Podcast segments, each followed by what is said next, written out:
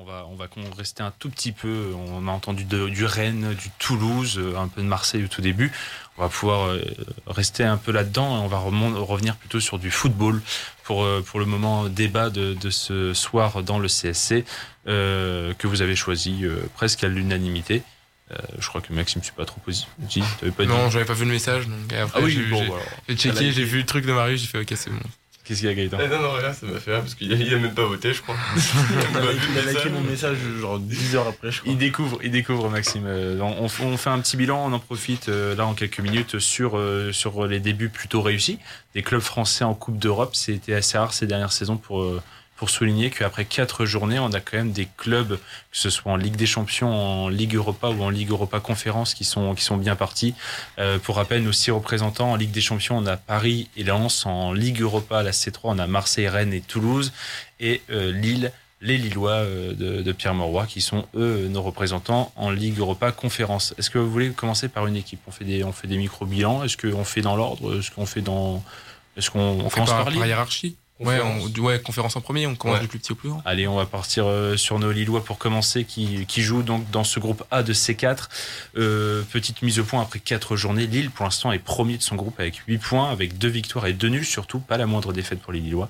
Euh, avec à chaque fois des victoires quand il s'agissait de matchs à domicile et des nuls à l'extérieur. Et pour rappel, euh, pour ce qui est de la concurrence, c'est euh, des équipes euh, au nom parfois difficile à prononcer. Mais on a, on a Bratislava qui est juste derrière avec 7 points, Klaxvik des îles Féroé qui se retrouve troisième pour l'instant avec 4 points, Ljubljana avec 3 points. Euh, c'est Lillois, du coup, pour l'instant premier de leur groupe c'est pas non plus le groupe le plus relevé pour eux, en tout cas en vue, au niveau de la revue d'effectifs, même si c'était c'est pas des équipes faciles à jouer qu'on connaît pas trop. Par contre, ce dernier match face à Bratislava qui a fini sur un nul là-bas, donc ben, ça aurait pu les qualifier euh, presque définitivement avec cette première place et donc euh, ça leur aurait offert les huitièmes de finale. Euh, ils ont intérêt à les assurer ces huitièmes de finale pour vous. Mm.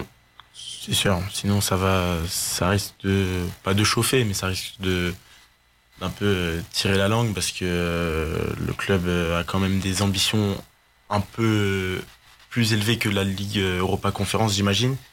Et la qualification en huitième de finale est, primordiale.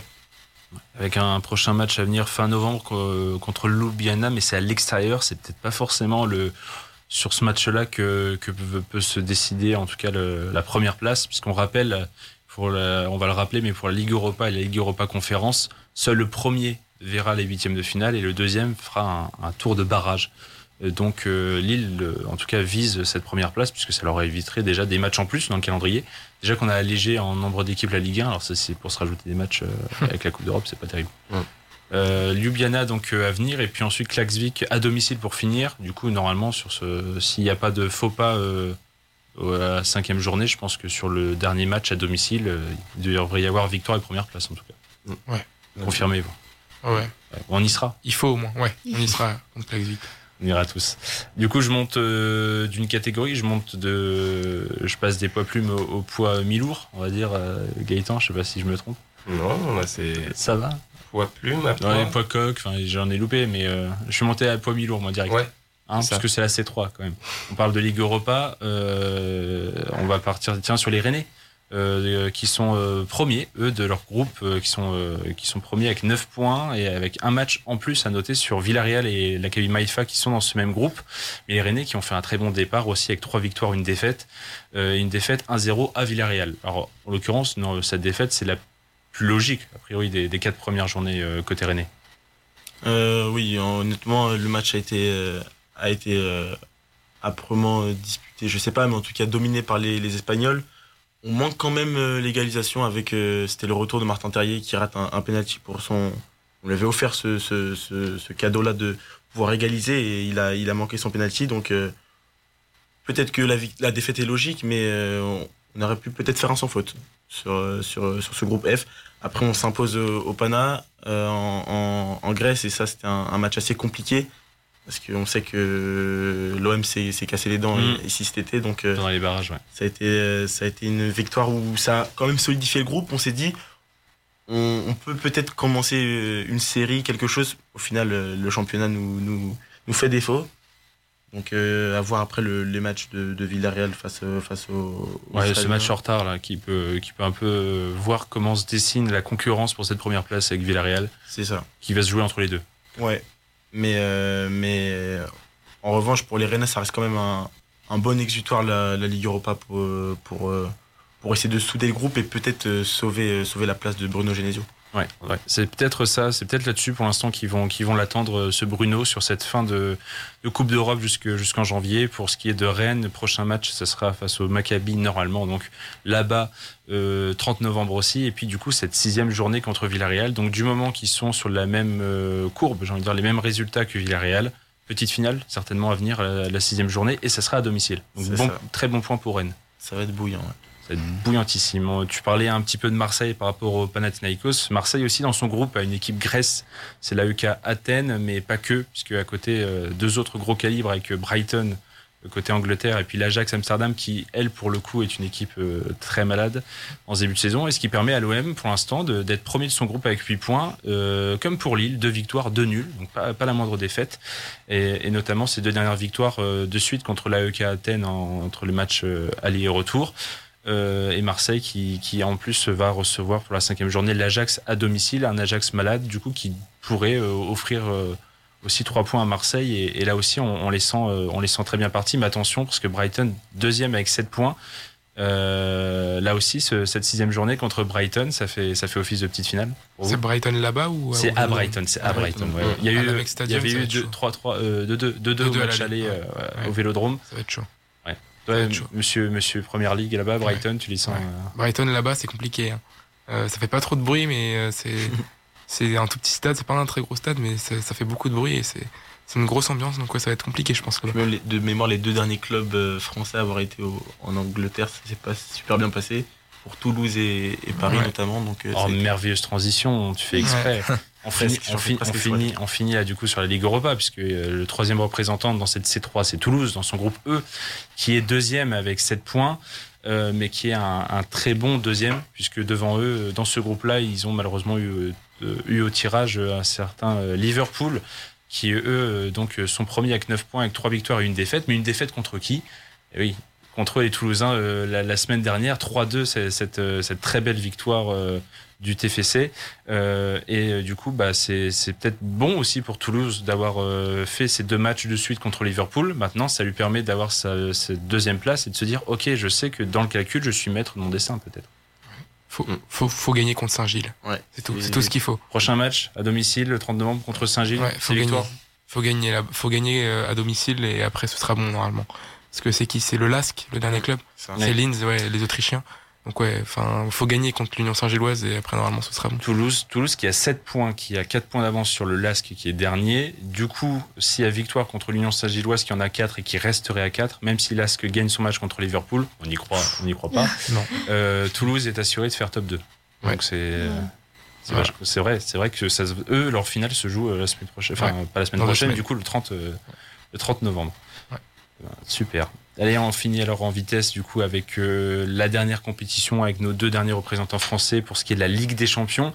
Euh, pour le coup, c'est presque là où ça se passe le moins bien au vu de ce qu'on vient de vendre pour les autres clubs qui, sont euh, tous premiers ou deuxièmes, mais deuxième bien installés. là, en l'occurrence, Paris est deuxième, par exemple, de son groupe F avec 6 points, avec deux victoires et deux défaites. Euh, pareil sur le même principe, victoire à domicile à chaque fois euh, plus ou moins euh, facilement, et puis des, des, des, matchs à l'extérieur très compliqués, mm. et, euh, et d'autant que sur, dans ce groupe-là, toutes les équipes se tiennent avec un petit point à chaque fois de différence. Dortmund est pour l'instant premier avec 7, Paris est deuxième avec 6, Milan troisième avec 5 points, et Newcastle est dernier avec 4 points, mais du coup ça, ça laisse deux dernières journées bouillantissimes, j'ai l'impression. Ah ouais, moi on en parlait la dernière fois, mais j'ai vraiment aucun souvenir de voir le, PSG galérer autant. Je crois que c'est la première fois depuis euh, QSI qu'ils perdent deux matchs de poule. C'est assez impressionnant. Après, c'est vraiment le groupe de la mort, je pense, dans, cette Ligue des Champions, mais, euh, mais ouais, c'est vraiment pas gagné d'avance pour le PSG, donc euh, attention. L'équation, elle est simple, faudra gagner les deux matchs. Hein. Enfin, à Newcastle, faudra savoir faire la part des choses et s'excuser auprès des supporters du match horrible qu'ils avaient fait à Saint James Park. Et il va falloir faire, je pense, un gros exploit contre Dortmund parce que euh, le signal Iduna Park, euh, ils y sont allés Milan et, et Newcastle, ils se sont cassés les dents et vraiment l'ambiance qu'il y avait là-bas, c'était juste monstrueux. Enfin, le mur jaune, on connaissait déjà, mais là, vraiment, c'était assez impressionnant. Et sur les dynamiques et au vu des effectifs, Dortmund n'était pas non plus l'équipe annoncée à être en tête au bout de quatre journées. Et c'est eux maintenant les, euh, les fers de lance de ce groupe-là, les, les, plus, les plus combatifs a priori sur le papier et qui ont fini, enfin le PSG finit par, par ce match-là et comme tu le dis, au signal Iduna Park. Et puis pour finir euh, aussi, euh, donc Lens, euh, qui lui aussi, hein, c'est pas groupe de la mort, mais au niveau de Lens, c'était un des groupes les plus relevés pour, pour nos clubs français en tout cas. Et Lens, pour l'instant, qui est troisième avec 5 points, à égalité avec le PSV Eindhoven. Malheureusement, cette défaite la semaine dernière à Eindhoven, c'était une trop belle occasion de manquer, j'ai l'impression, pour les 100 bon, Surtout vu la physionomie du match. Enfin, ils, prennent un but très tôt. Et derrière, enfin, je crois qu'il y a 8 ou 9 cartons jaunes, un carton rouge. Euh, ils font beaucoup de fautes et pourtant ils ont des grosses grosses occasions et ça rentre pas. C'est ça a été compliqué pour eux, surtout que là ils, ils vont aller à Londres, euh, à l'Emirates pour euh, mm. essayer de faire un résultat euh, contre Arsenal. Je sais pas si ça va être possible. Forcément. Personnellement, j'espère pas. Hein, je les aime bien, mais bon. Est-ce que, est-ce que du coup, avec cette dernière journée contre Séville à domicile et donc Arsenal qui affrontera, qui affrontera le PSV, est-ce que c'est pas Arsenal qui va qui va décider un bah, peu de, de l'ordre de ce groupe? Bah, le truc, c'est que si Arsenal gagne, Arsenal est qualifié et sûr d'être premier, je crois. Mais oui, si, si, Arsenal gagne, ils sont sûrs d'être premier euh, contre Lens. Donc euh, après, ils pourraient faire tourner contre le PSV. Donc euh, je sais pas. Il faudrait aussi être, être, attentif au résultat du PSV. Enfin, je veux dire, hmm. l'autre match entre PSV. PSG Séville, ouais. ouais, ouais on, espère un, on, espère un nul presque parce que rien n'est fait. Mais après. Lance Lance Séville à domicile, on sait que les Lensois ils sont un peu portés par la ferveur de leurs de leurs supporters. Je pense que que ça va être un match exceptionnel et euh, franchement la qualification euh, elle est possible. Parce que si on part sur l'hypothèse d'Arsenal qui balance, mais Séville qui. Euh, je, admettons même que Séville batte le PSV. Là, on aurait trois équipes à 5 points, quand même, pour la dernière journée. Donc là, pour le coup, Arsenal, on va compter. Et puis Lens devra, dans tous les cas, faire la, faire la différence contre Séville à domicile. la dernière fois qu'ils étaient allés en Angleterre contre Arsenal, c'était plutôt bien passé. Hein. Oui. C'était il y a, 15-20 ans, mais ils avaient gagné à Wembley. Donc, ouais, on verra. J'étais né. T'étais né, toi? Ouais, Non. Oh. Bon, très bien. Voilà pour ce, ce petit panorama. Ben, on, en reparlera euh, de toute façon à l'issue de la sixième journée avec euh, un peu où en sont nos clubs français, qualifiés ou non pour les huitièmes de finale, qualifiés peut-être pour les sixièmes de finale ou bien relégués même un peu plus bas. Peut-être que Lens aussi en, C3, ça serait euh, déjà aussi un, ça serait déjà pas mal. Bon, surtout vu l'effectif et, et, de ces équipes-là qui pourraient peut-être aller plus loin que prévu dans une Coupe d'Europe s'il s'agissait de la C3.